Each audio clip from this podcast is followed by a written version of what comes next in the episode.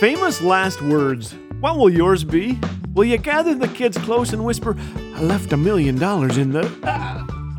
The last recorded words of one Civil War general were they couldn't hit an elephant at this distance. When asked why he was reading the Bible on his deathbed, comedian W.C. Fields said, I'm looking for loopholes. Well, there is a divine loophole. Before his death, some of Jesus' last words were, It is finished.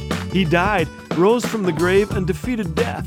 Because he lives, death has lost its sting.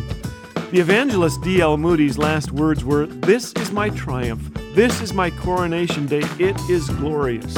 Today, let's serve and encourage and love and forgive like there's no tomorrow.